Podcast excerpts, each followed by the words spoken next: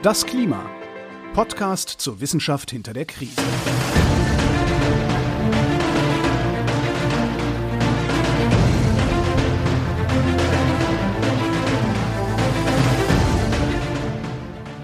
Hier ist das Klima, der Podcast zur Wissenschaft hinter der Krise. Wir lesen und erklären den aktuellen Stand der Klimaforschung jeden zweiten Montag mit Florian Freistetter und mit Claudia Frick. Hallo.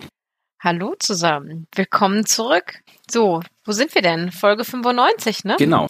Ja, nicht mehr lang hin bis zu 100. Die Notwendigkeit der Besonderheit drängt sich auf. Also man hat dann immer das Gefühl, man muss irgendwas Besonderes machen und vielleicht machen wir vielleicht was Besonderes. Wir aber nix. Ja, mal gucken, was, wie, wie unsere Zeit sich, sich äh, gestalten wird. Ja, die Zukunftsprognosen sind ja unser Thema hier im Podcast.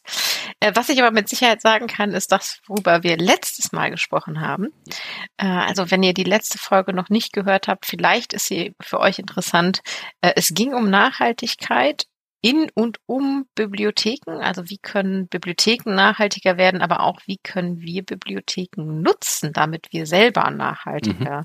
sind und weniger Ressourcen verbrauchen. Da äh, ging es so ein bisschen zum einen um den, um den Fußabdruck, aber auch um konkrete Maßnahmen wie Saatgutbibliotheken oder Bibliotheken der Dinge. Mhm. Und darum, wie viel ein Terabyte eigentlich äh, an CO2 emittiert, wenn man einmal prüft, ob auch alles noch ganz ist. Ja, war, waren interessante Themen und wir haben wieder einmal festgestellt, dass Bibliotheken mehr sind, als man üblicherweise glaubt, dass sie sind. Ja, hoffentlich machen wir jetzt nicht nach dem Pilz-Podcast einen Bibliotheks-Podcast. Nein, ich verspreche, das passiert nicht.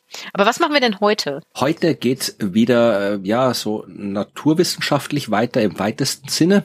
Äh, es geht um Hitze, es geht um hm. die Folgen von Hitze und um die Zukunft äh, und die Folgen, die die Hitze uns in Zukunft bescheren wird. Es geht um eine Schlagzeile, die viele von euch vielleicht im Juli diesen Jahres gelesen haben. 2022 gab es in Europa 60.000 Hitzetote. Ist eine Version dieser Schlagzeile. Und äh, da habe ich mir gedacht, das schauen wir uns ein bisschen genauer an, weil die Sache mit den Hitzetoten ist immer ein bisschen kompliziert, weil es gar nicht so einfach ist rauszufinden, ob jetzt ein Mensch an Hitze gestorben ist oder nicht, weil Hitze ist ja keine offizielle Todesursache. Steht ja nicht im Totenschein Tod durch Hitze, mhm. sondern Nein. dann ist man an einem Herzinfarkt gestorben oder an irgendwie anderen äh, Herz-Kreislauf-Krankheiten oder so weiter. Und, und äh, darum ist es schwierig, überhaupt mal festzulegen, zu bestimmen, was ist eigentlich ein Hitze Toter. Ja, also wie, wie stirbt man an Hitze, beziehungsweise wie stellt man fest, dass jemand an Hitze gestorben ist? Und äh, das ist im Allgemeinen immer ein statistisches Verfahren. Es läuft ein bisschen so, wie es auch gelaufen ist, als man die Pandemie-Toten bestimmt hat. Oder heute immer noch macht, äh, wenn man jetzt irgendwie rausfinden will, wie viele Menschen durch Grippe sterben, weil irgendwie die Grippe ist auch keine meldepflichtige Krankheit, da weiß man auch nicht genau, welche Menschen alle Grippe hatten, dass man sagen kann, okay, die hatten es und diese tot, ah. da kann man es genau bestimmen. Das heißt, da muss man immer mit statistischen Modellen arbeiten und vor allem eben mit der Übersterblichkeiten. Also ich möchte das nicht im Detail äh, erklären, weil ich mich da mit den ganzen statistischen und vor allem den Modelldetails auch nicht auskenne. Man kann das nachlesen, werde ich auch was verlinken zum Nachlesen, wenn man möchte.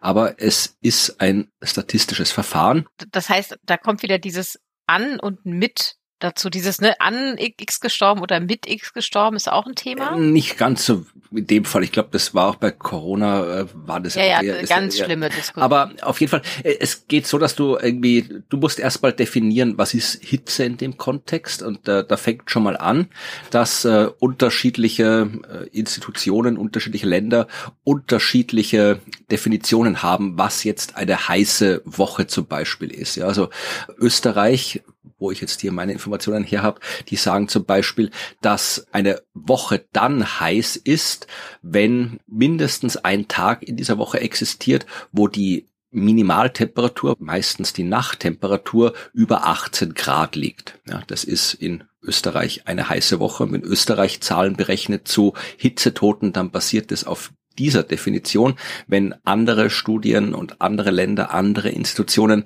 Hitzetote berechnen, dann haben die unter Umständen eine andere äh, Definition, andere Mindestwerte und dann kommen sie zu anderen Zahlen. Und Wer sich jetzt also im Folgenden wundert, warum die Zahlen an Hitzetoten, die ich jetzt zum Beispiel aus über Österreich oder Deutschland aus dieser wissenschaftlichen Arbeit, über die wir sprechen werden, berichte, warum die sich unterscheiden von äh, Zahlen, die man anderswo nachlesen kann, dann liegt es an diesen unterschiedlichen Definitionen. Ja, und nicht daran, dass da irgendwie die Wissenschaft dubios ist, sondern dass einfach, ja, das mhm. Robert Koch Institut äh, oder die, das österreichische Agentur für Gesundheit äh, andere Definitionen für heiße Phase hat als die wissenschaftliche Studie, die jetzt gerade berichte.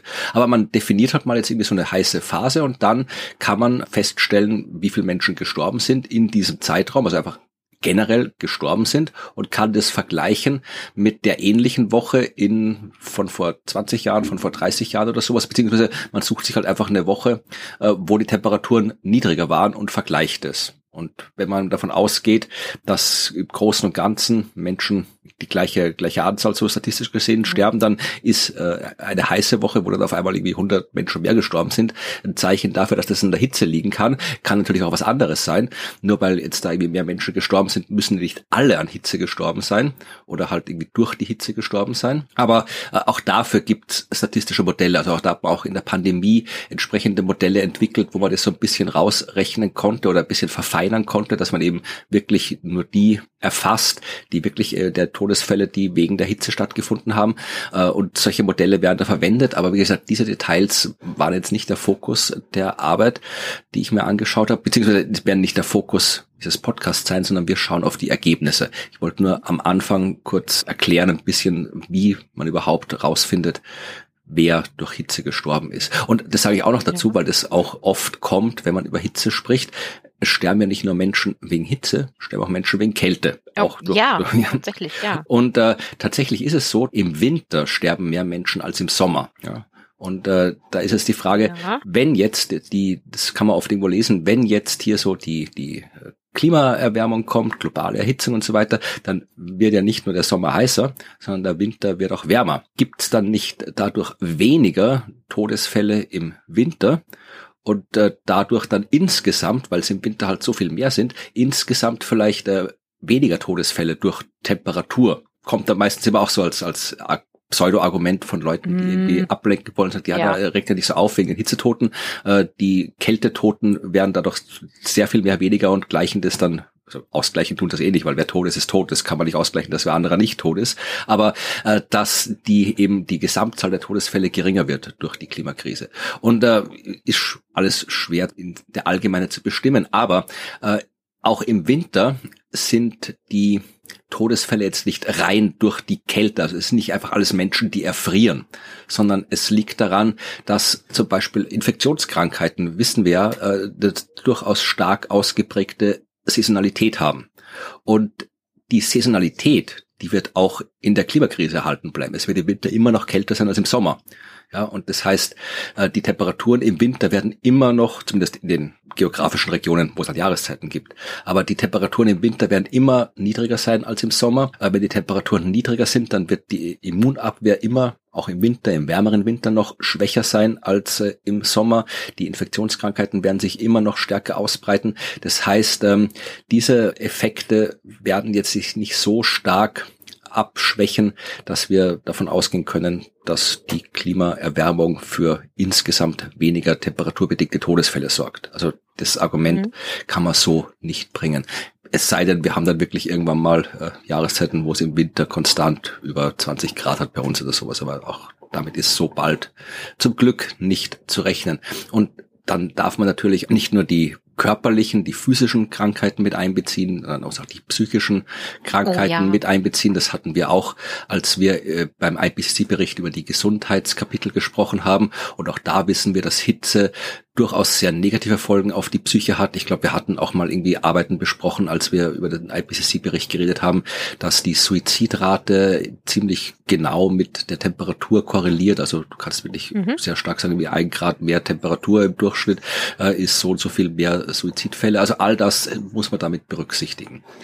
Und all das haben jetzt Forscherinnen und Forscher in einer neuen, relativ neuen Arbeit berücksichtigt. Die ist erschienen in Nature Medicine und zwar im Juli 2023 ist die erschienen und hat sich beschäftigt mit der hitzebedingten Mortalität in Europa im Sommer 2022. Also es geht jetzt nicht global, es geht um Europa und es geht um 2022 und haben in der Einleitung erstmal festgestellt, dass 2022 global gesehen das fünft wärmste Jahr der Aufzeichnungen war.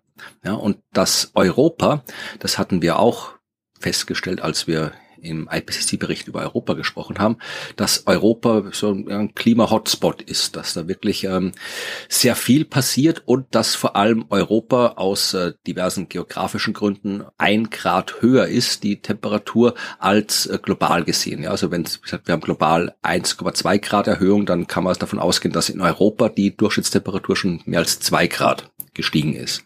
Also in Europa haben wir eine regional höhere Durchschnittstemperatur als die globale Durchschnittstemperatur. Und vor allem in Europa, und das war eine Information, die für mich so ein bisschen neu war, überraschenderweise, äh, in Europa hatten wir schon eine sehr starke Hitzewelle im Jahr 2003. Hast du, ja. Äh, von der hast du die irgendwie, ich meine, 2003 ja. ist jetzt nicht so weit, 20 Jahre her. Ich bin alt, ja, 2000. da, da, ich habe kein Abi gemacht in dem Jahr und ich kann mich an diese Hitzewelle unfassbar erinnern. Es war so schlimm. Das ist gut, aber da kannst du vielleicht ein bisschen mehr erzählen. Ich habe nämlich in meiner Erinnerung gekramt und habe eigentlich keine Erinnerung an eine außerordentliche Hitze, was daran liegen kann. Ich habe mir dann mal so ein paar Daten und Karten angeschaut, dass ich äh, in dem Sommer, glaube drei oder vier Wochen, äh, vor allem auch zu der Zeit war in Rumänien äh, urlaubsmäßig unterwegs war. Und äh, laut den Karten ist Rumänien ein Bereich, wo es jetzt die Hitzewelle nicht so stattgefunden hat. Die war ziemlich so auf ja Deutschland, Österreich, Schweiz, Frankreich, Italien, so Mitteleuropa äh, konzentriert. Das heißt, vielleicht habe ich die einfach nicht mitbekommen, äh, weil ich äh, woanders war und dann irgendwie ja die Medien äh, habe ich dann vielleicht aus anderen Gründen verpasst, dass irgendwie das besonders war. Aber ja, es dürfte ziemlich heiß gewesen sein in Europa ja. Ja. und äh, die Todeszahlen, die hitzebedingten Todeszahlen, die für diese Hitzewelle 2003 angegeben werden, ja, die variieren wieder je nachdem Definition, Modellen und so weiter bei irgendwas zwischen 45 und 70.000 ähm, mhm. Todesopfern. Da werden wir auch noch okay. ein bisschen ja. genauer drüber sprechen, also mhm. äh, wie das äh, im Vergleich zu den aktuellen Zahlen ist. Aber, und das schreiben die in der Einleitung, das hat die entsprechenden Stellen und auch die Wissenschaft immer so ein bisschen sensibilisiert für hitzebedingte Todesfälle, auch für Maßnahmen, die man treffen könnte und so weiter. Also das hat das Thema so ein bisschen präsenter gemacht. Und jetzt haben sie angeschaut, okay, 20 äh, Jahre später oder in dem Fall 19 Jahre später, 2022, wieder ein extrem heißer Sommer. Wie schaut's da aus? Hat sich da irgendwas geändert? Weil Sommer 2022 das Jahr insgesamt global war das fünftwärmste Jahr, aber der Sommer 2022 in Europa war der heißeste, den man bis dahin gemessen hatte. Ja, und auch da gab's jede Menge Hitzewellen. Da erinnere ich mich noch recht gut, weil das war erst letztes Jahr. Und ich erinnere mich sehr gut, dass es letztes Jahr immer wieder extrem heiß war. Vor allem, weil ich in einer dieser Heißphasen mit dem Fahrrad einmal quer durch Österreich und Deutschland gefahren bin und gemerkt habe, dass es heiß wird, sobald man vom Fahrrad absteigt und keinen Fahrbild mehr hat. Und äh, gab Dürren, gab alles, was so Hitzewellen mit sich bringen. Also können wir uns vermutlich noch gut dran erinnern. Was die jetzt gemacht haben, ist folgendes. Sie haben diese aus der Pandemie stammenden epidemiologischen Modelle genommen und angepasst eben für die Bestimmung von Hitzetoten, um nicht nur festzustellen, wie viele Menschen sind überhaupt gestorben durch die mhm. Hitze, sondern sie wollten und haben das auch gemacht, das Ganze noch aufschlüsseln nach Geschlecht und nach Alter, weil das ja auch eine relevante Information ist, ob es da Unterschiede gibt und haben sich die Zeit zwischen 30. Mai und 4. September angeschaut. Okay. Ende September.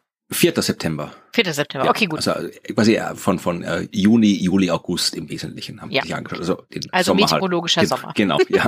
Ich glaube, sie wollten irgendwie Wochen nehmen und dann musst du halt irgendwie, glaube ich, damit du halt irgendwie ganze Wochen hast in deiner Statistik, halt von 30. Mai bis 4. September gehen. Okay. Was man erstmal sieht, ist äh, in einer entsprechenden Abbildung, und zwar die Abbildung 1, äh, die könnt ihr euch anschauen, verlinkt das alles, aber sie lässt sich auch sehr leicht beschreiben. Da sieht man äh, Temperatur aufgetragen gegen äh, Temperatur äh, bezogenes Risiko des Todes. Ja, also einfach so eine Kennzahl, die da angibt, okay, dann, dann, dann Sterberisiko ist jetzt so und so groß und je kleiner, desto besser logischerweise. Und da sieht man sehr schön eine optimale Temperatur von ungefähr, naja, so 17, 18 Grad, wo dein Risiko zu sterben am geringsten ist. Und es geht in die Richtung höherer Temperaturen rauf, es geht in Richtung kälterer Temperaturen rauf. Das ist das, was ich eingangs gesagt habe. Äh, ja. Sterben kann man durch äh, Hitze und durch Kälte. Ja. In dem Fall sieht man aber gleich einen Unterschied, dass der Anstieg zu höheren Temperaturen sehr viel steiler ist als der Anstieg zu niedriger Temperaturen. Das heißt, wenn die Temperatur von diesem optimalen Bereich, da bei 17, 18 Grad, nach oben steigt, dann steigt das Risiko sehr viel schneller, als wenn es zu kälteren Temperaturen geht. Ja. Also das ist das Sieht erste. fast aus wie so eine quadratische Funktion, richtig wuff nach oben. Genau. Während das in kälteren Temperaturen eher so ein leichtes Wabern mit einer mit einem Wobbel nach unten ist, wenn ich das mal beschreiben darf, wie es aussieht. Ja, man sieht auch in dieser Diagramm schon aufgetragen Unterschiede zwischen Geschlecht, also in dem Fall äh, männlich und weiblich ist in der mhm. Statistik mhm. erfasst und äh, Alter ist auch und man sieht, dass das Geschlecht da jetzt mal äh, keinen dramatisch großen Unterschied macht. Man sieht schon ein bisschen eine Abweichung, dass das Risiko für Frauen generell höher ist als für Männer und äh, beim Alter sieht man den Unterschied sehr viel deutlicher. Also sie haben ein paar ja ein bisschen komische Alterseinteilung. Also es gibt eine Gruppe 0 bis 64. die, ich wollte es gerade sagen, die Alterseinteilung ist ja schon speziell. Dann ist 65 bis 79 und 80 plus sind die drei Altersgruppen, die sich angeschaut haben. Aber äh, wird medizinische Gründe geben dafür, vermutlich, dass man das so einteilt. Ja, ich meine, die machen ja auch both sexes, also men, women und both sexes und Dabei ist das ja nun auch nichts Binäres. Ja. Aber gut. Jedenfalls äh, sieht man da, dass eben hier äh, auch wieder erwartungsgemäß äh, die ältesten Menschen das höchste Risiko haben und je jünger, desto, desto äh, weniger Risiko. Und da ist der Unterschied ein bisschen größer als beim Geschlecht, aber auch da ist, wie gesagt, die, die Grundcharakteristik bleibt gleich. Je schneller die Temperatur nach oben geht, desto stärker ist auch das Risiko. Was sie auch gemacht haben, war, noch jetzt zur Einleitung, bevor wir zu den Details kommen, sich das Ganze geografisch anzuschauen das ist ja auch relevant, irgendwie, wo du bist. Das ist ja Europa. Äh. Das Europa ist in dem Fall fast ganz Europa. Also Russland ist nicht dabei, die Türkei ist nicht dabei und ich glaube, es ist äh, Bosnien nicht drin und es sind Mazedonien und Montenegro nicht mit dabei. Da gab es anscheinend keine Daten. Alle anderen europäischen Länder sind mit dabei. War das Türkei nicht schon Asien? Ich bin verwirrt. Ja, das ist, wie gesagt, der eine Teil ist ja in Europa, Details. aber ja.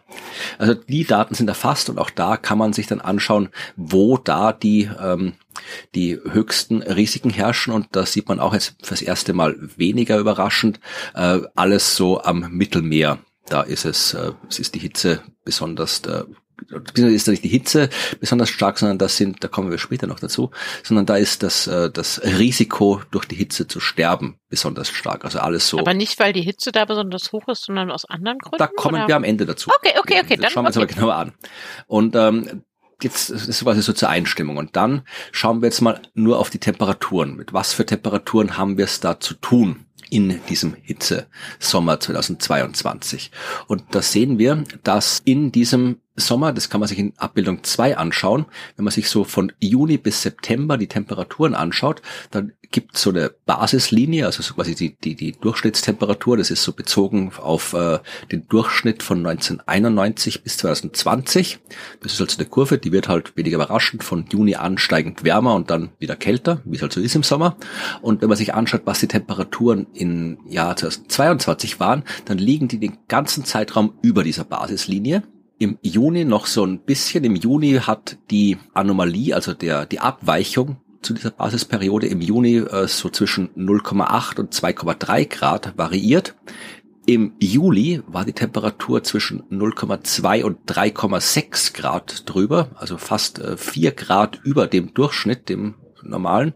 Und äh, im August war es dann so 1 Grad bis 2,7 Grad, also immer deutlich drüber. Mhm. Und die größte Hitzeperiode, das war die in Woche 29 zwischen 18. und 24. Juli. Da war wirklich so diese Abweichung von fast 4 Grad. Das war da die, die härteste Woche, wo es europaweit die Hitze, die Abweichung am stärksten war.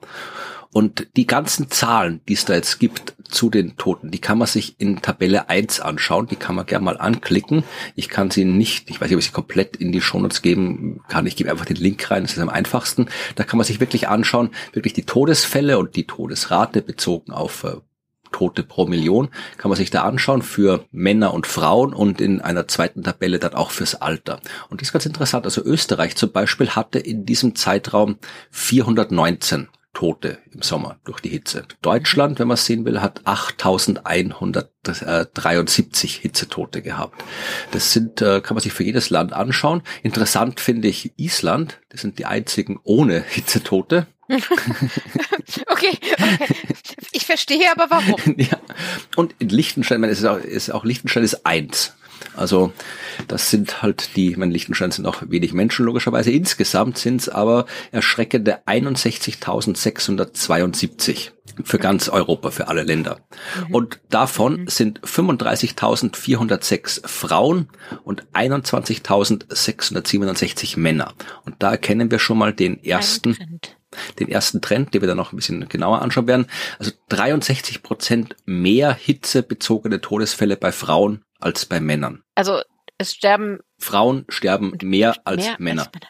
Ich, ja, ich, ich habe sofort, ich habe sofort die Frage, warum, aber ich nehme an, auf das kommst du noch. Da kommen wir ein bisschen drauf, wie gesagt, also das ist ein bisschen Teil dieser Arbeit, aber äh, wir können uns dann mit dem, was wir vorher mhm. schon in anderen Folgen besprochen haben, dann uns äh, herleiten.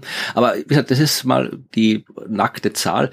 Absolute Zahlen sind natürlich immer ein bisschen schwierig, äh, weil man sie immer auf eine Grundgesamtheit beziehen muss. In der Tabelle ist das auch drinnen, ja, also da kann man sich das eben auch bezogen auf Todesfälle pro Million. Das ist europaweit 114 und dann kann man sich die Länder raussuchen, wenn man gerne möchte, die drüber oder drunter liegen. Österreich zum Beispiel liegt unter diesem Schnitt. Ja, Deutschland liegt bisschen weniger unter dem Schnitt, aber auch noch unter dem Schnitt. Aber Länder wie zum Beispiel Griechenland, ja, liegen bei 280 pro Million. Ja, Spanien 237, Kroatien 172, Italien 295. Also das, was ich vorhin gesagt habe, der Mittelmeerraum liegt deutlich über diesem europäischen Schnitt. Äh, Portugal 211 äh, Tote pro Million. Also da liegen wir deutlich drüber. Und das ist natürlich dann auch etwas, mit dem wir uns dann später noch beschäftigen müssen, wenn es um die Gründe geht. Wir schauen aber vorher noch einmal kurz auf das Alter. Das ist eine andere Tabelle, wo man sich anschauen kann, wie das mit dem Alter funktioniert. Und da sieht man einen sehr, sehr steilen Anstieg mit dem Alter. Äh, wenn wir uns so die Altersgruppen anschauen, 0 bis 64, 65 bis 79 und 80 plus, dann haben wir in der jungen Gruppe, der 0 bis 64-Jährigen. junge Gruppe, sorry. Ach, ich habe nichts dagegen, dass ich noch in die junge Gruppe gehöre. Ja, es ist, finde ich, völlig in Ordnung. Aber das sind äh, 4.822 Todesfälle. 65 bis 79, also eine sehr viel kleinere äh, Altersgruppe, haben wir 9.226 und bei den 80-plus-Jährigen 36.848. Ja, also das ist ein sehr, sehr starker Anstieg. Also man sieht wirklich, dass, ja, wenn du 80 oder älter bist, dann ist dein Risiko durch die Hitze zu Tode kommen massiv größer, als wenn du ja jünger bist. Italien hat die höchste Anzahl an Hitzetoten in der Altersgruppe 65 bis 79 und 80 plus gehabt. Frankreich hat die höchste Zahl der Hitzetoten äh, bei der Gruppe von 0 bis 64 gehabt. Also das sind alles äh, Daten, da kann man vermutlich äh, ja noch noch äh, sehr sehr viel Forschung reinstecken, andere Art der Forschung, soziologischer Forschung, wirtschaftswissenschaftlicher Forschung, um herauszufinden, warum diese Zahlen alle so sind, wie sie sind. Aber das werden wir in dem Fall nur bedingt machen können. Wir schauen nochmal auf das, was ich vorhin schon angesprochen habe, dass ähm, die höchsten Temperaturanomalien, wenn wir es jetzt nicht europaweit betrachten, sondern wirklich regional betrachten, dann haben wir die höchste Abweichung quasi vom Mittelwert in Frankreich plus 2,4 Grad, in der Schweiz plus 2,3 Grad, in Italien plus 2,28 Grad, Ungarn 2,1 Grad, Spanien 2,1 Grad. Das korreliert nur bedingt mit den Todeszahlen, weil die höchsten Todesraten durch die Hitze, die haben wir, wie ich schon gesagt habe, eben in Italien, Griechenland, Spanien und Portugal gefunden. Und das sind nicht die Länder, wo die Temperatur am höchsten war. Und da ist natürlich die Frage, warum ist das so? Und das ist eine Frage, ja, die man im Rahmen dieser Arbeit nur bedingt beantwortet hat. Aber es war was, was man auch schon früher festgestellt hat, dass die höchsten Todesraten eben in Ländern um das Mittelmeer herumgefunden äh, werden, dass das aber nicht unbedingt äh, mit der Temperaturanomalie korreliert und dass das wahrscheinlich eher was mit den geografischen äh, Ungleichheiten und vor allem auch eben mit den gesellschaftlichen und äh, sozialen Ungleichheiten zu tun hat. Ist jetzt mal, wenn man es jetzt so plakativ sagt, in der Schweiz zum Beispiel, die plus 2,3 Grad haben, äh, also fast die höchste Temper zweithöchste Temperaturanomalie, da kann man sich vielleicht besser auf diese Hitze ja. gesellschaftlich, wirtschaftlich einstellen, als jetzt zum Beispiel, weiß ich nicht, in, in, in Kroatien oder sowas.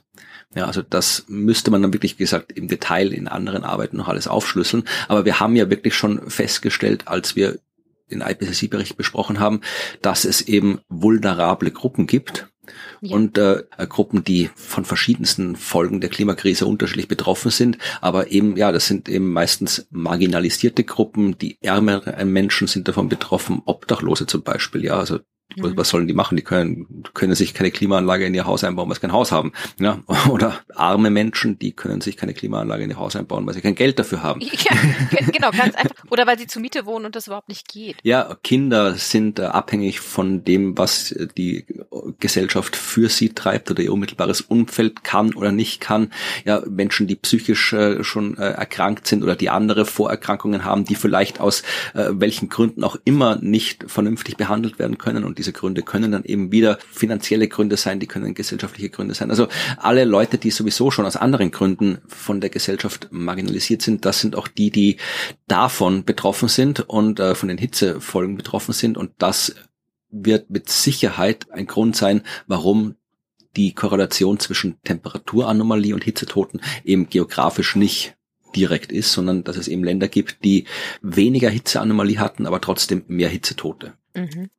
Was wir uns auch noch anschauen müssen, ist der Vergleich mit 2003, weil 2003 wir gehört, war ja auch eine Hitzewelle, da haben wir auch viele Tote. Was ist jetzt 2022 anders? Ist was anders? Da schreiben Sie in der Arbeit, dass äh, 2003 war ein außergewöhnliches Ereignis in einer vergleichsweise kühlen Periode. Da war diese Hitze wirklich ein außergewöhnliches Ereignis, was mit dem man eigentlich nicht so gerechnet hat, was nicht so reingepasst hat. Äh, wenn man sich jetzt aber anschaut, was so in den letzten zehn Jahren passiert ist, ja, zwischen 2013 und 2022 ist die mittlere Sommertemperatur in den europäischen Ländern wirklich deutlich schneller angestiegen. Also die ist jedes Jahr um 0,14 Grad wärmer geworden davor von 1991 bis 2012 ist die Sommertemperatur nur mit 0,028 Grad angestiegen pro Jahr.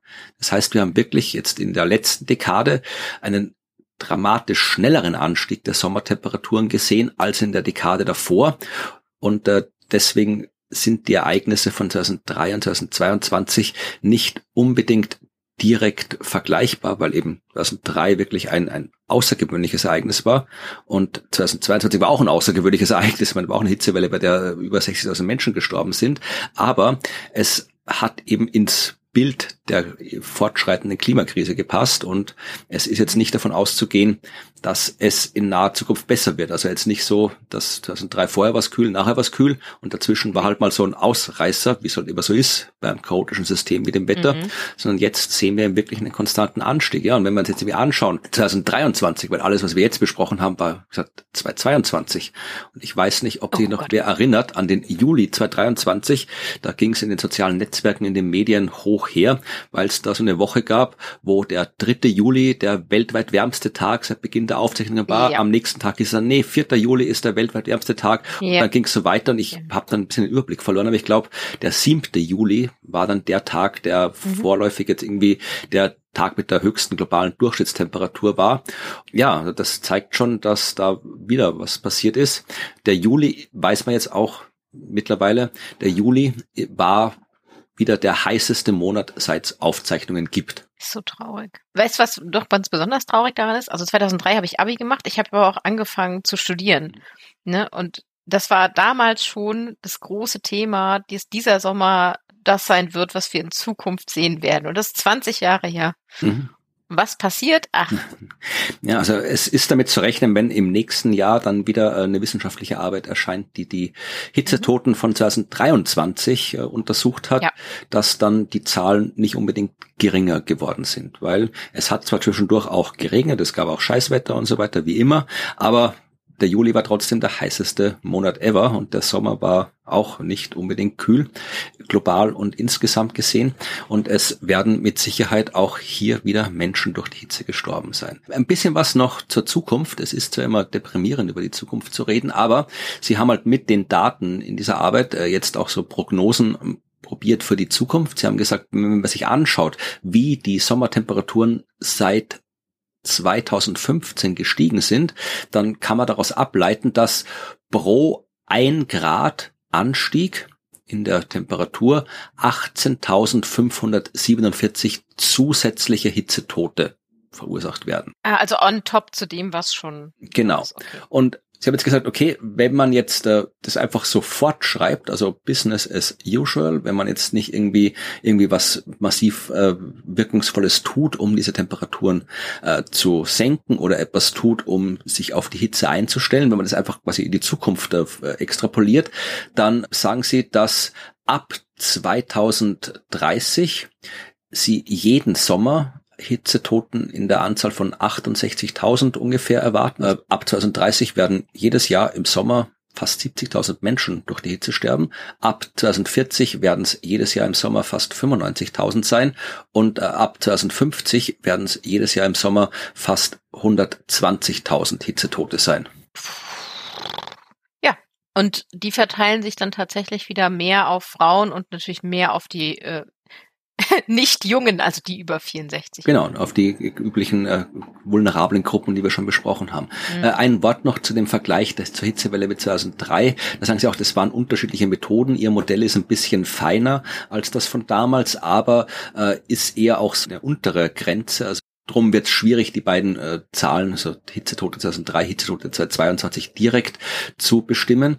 Und äh, wie gesagt, den anderen Unterschied habe ich schon erwähnt. 2003 war ein außergewöhnliches Ereignis. Das hätte man eigentlich in der Form nicht vorhersehen können, selbst wenn man jetzt den damaligen, äh, den damaligen Kenntnisstand hergenommen hätte und gesagt, okay, wir wissen, die Welt wird wärmer und dass man das dann so extrapoliert, da hätte man jetzt nicht sagen können, okay, 2003, da ist jetzt damit zu rechnen, dass so eine massive Hitzewelle kommt.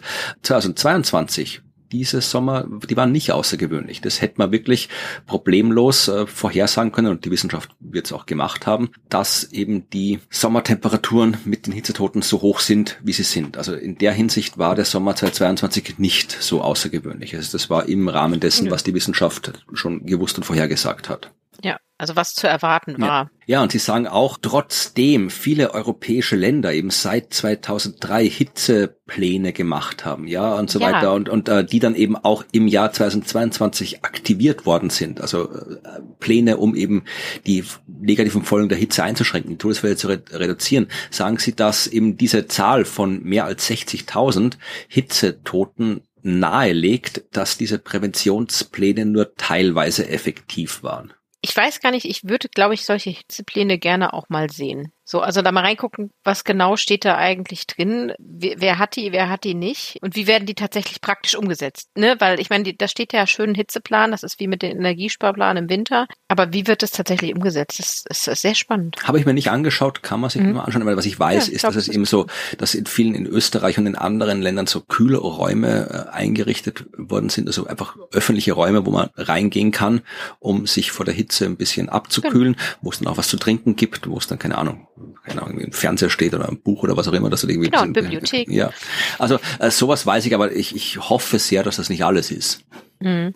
Und ein Thema, das ich jetzt am Schluss noch ein äh, bisschen kurz diskutieren möchte, das äh, ist in Deutschland im Sommer diskutiert worden, in Österreich auch ein bisschen, hat auch ein bisschen mit den Hitzeplänen zu tun, oder bedingt. Äh, da geht es um die Frage der Siesta.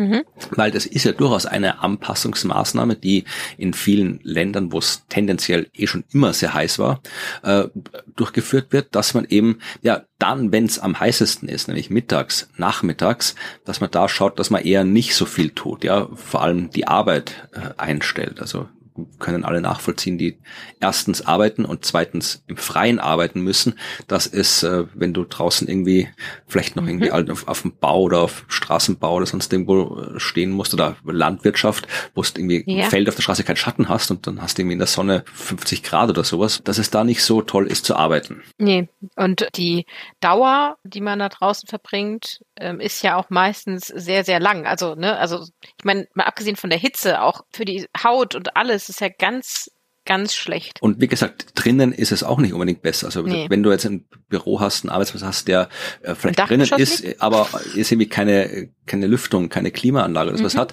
dann wird's da auch heiß. Also jetzt hier in meinem Büro schaue ich mal auf eine Temperatur, ich bin mittlerweile bei 37 Grad, die mein Kämmerchen hier hat, äh, indem ich podcaste. Das mache ich auch nicht den ganzen Tag. Ja, also ich habe die Möglichkeit, ich gehe dann halt einfach raus, ja, oder mache was anderes. Aber es gibt auch Jobs, wo Menschen vielleicht den ganzen Tag in so einem Kämmerchen sitzen müssen. Und das mhm. ist erstens gesundheitlich nicht gut. Das ist für die Arbeitsleistung nicht gut. Also selbst wenn einem die Gesundheit der Beschäftigten egal ist, dann äh, die Arbeit, die sie machen, ist nicht so gut, wie sie sein könnte. Weil mhm. man auch irgendwie, man wird auch blöder durch die Hitze, ja. Du kannst dich ja nicht konzentrieren. Du bist genau. ja Nee. Ja. Jedenfalls äh, haben, äh, das entnehme ich einem Bericht der Tagesschau, die Amtsärzte Deutschlands äh, vorgeschlagen, eine verlängerte Mittagspause für Beschäftigte in Deutschland, also so eine Art Siesta, wie es ja in Spanien, Italien, da ist ja durchaus üblich, dass du irgendwie mal so zwischen Mittag und späten Nachmittag, da hat halt alles zu. Und mhm. dafür hat am Abend alles länger offen. Sowas ähnliches schlagen die auch vor, ist, dass man eben die Beschäftigten, die halt wirklich bei der Hitze und der freien Himmel arbeiten müssen, vor allem, aber auch alle anderen, schützt, indem man eben die Arbeitszeiten entsprechend anpasst. Mhm. Oh ja. Ja, ist der Vorschlag der Bundesverband der Ärztinnen und Ärzte des öffentlichen Gesundheitsdienstes oder wie die Tagesschau schreibt kurz die Amtsärzte. Der Herr Gesundheits Bundesgesundheitsminister hat das äh, vor, äh, das nicht schlecht gefunden. Karl Lauterbach hat geschrieben, ist kein schlechter Vorschlag. Ähm, hat aber so deutsch ist kein schlechter Vorschlag. aber hat auch gesagt, die Politik muss da nichts machen, das sollen Arbeitgeber und Arbeitnehmer selbst aushandeln. Was im Wesentlichen heißt, äh, ja, man, man möchte es jetzt nicht machen, aber man möchte nicht sagen, dass man es nicht machen möchte und schlägt halt vor, dass es die machen, die es äh, ohne politischen Druck nicht hinbekommen, weil hm, ja. ist jetzt meine Interpretation. Äh, FDP-Gesundheitspolitiker Lars Lindemann sprach sich gegen eine Einmischung der Politik aus, auch keine Überraschung. Tatsächlich gibt's Arbeitgeber, die das gut finden, Arbeitsgeber, die es nicht ganz so gut finden. Ich kann auch tatsächlich verstehen, dass es ein Problem ist, weil der Rest der Gesellschaft da ja auch irgendwie involviert ist. Ja, äh, du musst Schulen irgendwie Kindergärten oh, entsprechend anpassen, ja. weil was machst du, wenn jetzt irgendwie hier ich vielleicht schon um äh, im Sommer um 5 Uhr morgens anfange und dann von 12 Gott, bis 16 Uhr frei habe und dann wieder bis 20 Uhr arbeite zum Beispiel. Äh, was mache ich, wenn die Schule um 8 anfängt und um 14 Uhr zu Ende ist? Ja, das äh, ist sowieso alles schon äh, ähm, schwierig genug und dann auch noch das.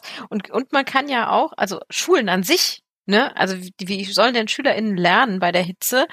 Und weißt du, beim äh, im Winter, als es jetzt kalt war und so weiter, anziehen kannst du Dinge, aber mehr ausziehen als also irgendwann ist nichts mehr zum Abkühlen da. Puh. Frage wäre jetzt, das, da weiß ich tatsächlich zu wenig über. Das muss ja in, in den Ländern, wo das so ist mit der Siesta, das muss ja auch irgendwie mhm. organisiert sein. Da funktioniert's ja irgendwie. Ganztagsschulen?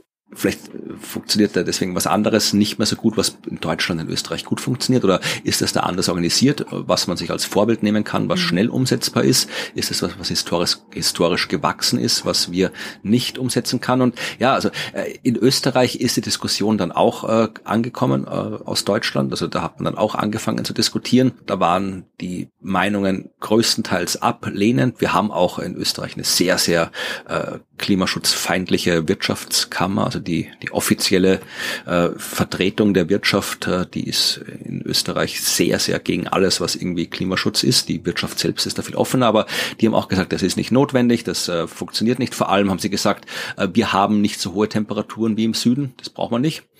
Ah ja, sagt die Wirtschaftskammer. Wir hatten, wir ja. hatten ja. Aber, äh, und das fand ich auch einen interessanten Einwand, äh, die Gewerkschaft die hat auch gesagt, oder ein Vertreter einer Gewerkschaft, ja, also nicht die Gewerkschaft, aber hat auch gesagt, es ist äh, schwierig, das ist praxisfern, weil was macht man dann, ja? Wenn du etwa sechs Stunden Pause hast, dann können das auch sechs Stunden unbezahlte Arbeit sein, weil das heißt ja jetzt nicht, wenn ich jetzt irgendwie Bauarbeiter bin, auf der Straße arbeite, dann bin ich irgendwo in den sechs Stunden, muss ich ja nach Hause fahren, wenn das irgendwo weit weg ist, oder hocke ich dann irgendwie im, im Baucontainer sechs Stunden und mache Pause, was auch nicht unbedingt so angenehm ist, wenn es draußen 35 Grad hat. Also das, da, ist, mhm. da hängt ganz viel, viel arbeitsrechtliches äh, ja, mit dran. Ja, und das, da, darum frage ich mal, vielleicht, vielleicht haben wir, wir haben sicherlich Hörerinnen oder Hörer, die sich irgendwo in, in, in Siesta-Länder, nenne ich sie mal, irgendwie äh, leben oder arbeiten. Vielleicht können die uns irgendwie mal per Kommentar oder so erklären, wie das da, wie das die Gesellschaft da organisiert bekommen hat. Ja, dass das, das da gut funktioniert. Oder das ist, oder vielleicht auch erklären Sie uns, dass es eh nicht funktioniert. Kann ja auch sein. Aber das ist, aber zumindestens äh, wäre das, fände ich das hilfreich bei der Einschätzung äh, dieser prinzipiell guten Idee, dass man dann arbeitet, wenn es halbwegs passende Temperaturen für die Arbeit hat und dann nicht arbeitet, wenn es zu heiß dafür ist. Das ist eine prinzipiell gute Idee. Äh, aber um einzuschätzen, wie das umsetzbar ist bei uns, müsste man mal mehr wissen, wie es anderswo äh, funktioniert. Muss man erstmal über den Tellerrand gucken. Ja, und ich habe die Zeit nicht mehr gehabt, das auch noch irgendwie zu recherchieren. Aber wie gesagt, wenn hier äh, unsere Hörerschaft da Hinweise geben kann, dann ja. wäre ich dankbar dafür. Da, da freuen wir uns. Ja. Okay. Wow. Also ich muss sagen, das Thema Hitzetote wird uns ja echt viel, viel, viel beschäftigen. Und äh, ich frage mich, ob es dann tatsächlich, wie du vorhin schon so kurz angedeutet hast, nächstes Jahr dann einen Bericht über 2023 geben wird und ob das irgendwann eine jährliche Einrichtung ist, mit der wir uns dann jedes Jahr beschäftigen. Ja, ist die Frage, wie das dann wird. Meine, wenn man sich anschaut, mhm. hier, wir waren es jetzt gewohnt, unter Anführungszeichen, uns mit Todesfällen zu beschäftigen im Jahre der Pandemie. Das ist jeden Tag veröffentlicht worden. Heute wieder so und so viele Tod, so und so viele Tod. Hat uns auch nicht äh, so sehr beeindruckt, dass wir da die wirklich effektivsten Maßnahmen getroffen hätten. Und wenn man sich anschaut, wie es bei der Grippe ist, ja, meine Grippe gibt schon sehr viel länger als die, die uh, Corona, Pan Corona-Pandemie. Und äh, da haben wir auch regelmäßig Hunderte oder in Deutschland wahrscheinlich Tausende, die pro Winter an Grippe sterben. Äh, das steht auch irgendwo in irgendeinem Bericht, steht das jedes Jahr drin. Und das sind Zahlen, die komplett vermeidbar wären, wenn wir halt entsprechende mhm. Maßnahmen machen und uns äh, alle effektiv gegen Grippe impfen lassen würden, dann könnte man diese zusätzlichen Toten so fast komplett vermeiden. vermeiden. Und die Frage ja. ist, wird es mit der Hitze auch so sein? Wir haben uns daran gewöhnen, dass halt irgendwie einmal im Jahr irgendwie so Hitzetote veröffentlicht werden und dann sagen wir, das ist halt so. Ja. Boah, ja, ja, ja. Ja, man gewöhnt sich an Zahlen. Äh, und ich meine, an Zahlen wie so viele Fahrradfahrer sterben. Ja. Ja, und ähm, das, ja, genau. Also ich glaube, das wäre, es wäre sehr schade, wenn das passiert, sondern es sollte eigentlich dazu dienen, dann Maßnahmen zu ergreifen, das zu reduzieren. Wir werden es sehen. Gut. Ja, spannend, sehr, sehr spannend. Ähm, ich glaube, äh, wir werden uns damit definitiv noch mehr beschäftigen. Äh, aber nicht in der nächsten Folge, denke ich. ich glaube, da, äh, also wir wissen ja immer noch nicht, das äh, wisst ihr jetzt auch nicht, dass wir immer noch nicht wissen, was in der nächsten Folge drankommt, äh, wenn ich quasi das nächste Mal dran bin, weil wir, ich habe es dann noch nicht vorbereitet. Ja, das kommt ab und zu vor. Genau, ich bin mir noch nicht sicher, äh, die Tendenz äh, thematisch äh, schlägt gerade, vielleicht halte ich es ein, vielleicht auch nicht in Richtung größtes Geoengineering-Experiment, das wir bisher durchgeführt oh, haben oh, auf, dieser, auf, diesem Planeten. Wir gucken, mal gucken, ob das, ob das klappt. Das möchte ich mir gerne anschauen. Ansonsten bleibt natürlich wie immer zu sagen, dass wir uns super freuen, dass ihr äh, hier noch äh, zuhört, auch wenn die Themen schwierig sind manchmal. Ähm, und wir freuen uns über euer Feedback und die E-Mails, die ihr schickt. Ich weiß, wir sind nicht so besonders gut im Antworten, weil es auch einfach viel ist. Aber wir greifen äh, die Sachen immer auf, die wir, die wir gut finden und äh, Themenvorschläge sind auch immer willkommen. Da könnt ihr uns schreiben an äh, podcast.dasklima.fm oder einen Kommentar direkt hier unter der Folge auf der Webseite hinterlassen bei dasklima.fm. Da gibt's dann auch wieder die Links der Studie und wir freuen uns, dass ihr dabei seid, äh, uns abonniert, uns äh, tatsächlich auch immer noch auf Podcast-Plattformen positiv bewertet. Ich habe nach der letzten Folge mal kurz geschaut, ähm, was da so Neues gekommen ist und äh, ja, sehr, sehr spannend und freut mich sehr. Das heißt, wir hören uns in zwei Wochen wieder und ich glaube, dann sind wir schon im tiefsten Herbst, ne? Ja, schauen wir mal, also zumindestens ja kalendarisch. Äh, kalendarisch, ja, wie kalendarisch. Wie es vom Wetter sein wird, wird sich zeigen. Aber jetzt, äh, weiß ich, machen wir, sofern es möglich ist, mal Siesta, weil tatsächlich ist ja. es jetzt äh, zum Zeitpunkt dieser Aufnahme kurz vor 12 Uhr mittags. Die Temperatur erreicht mittlerweile bald 38 Grad in meinem Kämmerchen. Das heißt, es wird tatsächlich Zeit für einen Ortswechsel und ein bisschen, ja, äh, Erholungssuche vor der Hitze und ich hoffe, ihr könnt das auch. Und wir hören uns in zwei Wochen wieder, wo es hoffentlich ein bisschen kühler ist. Mal schauen. Ja, hoffentlich. Bis dann. Bis dann. Tschüss. Tschüss.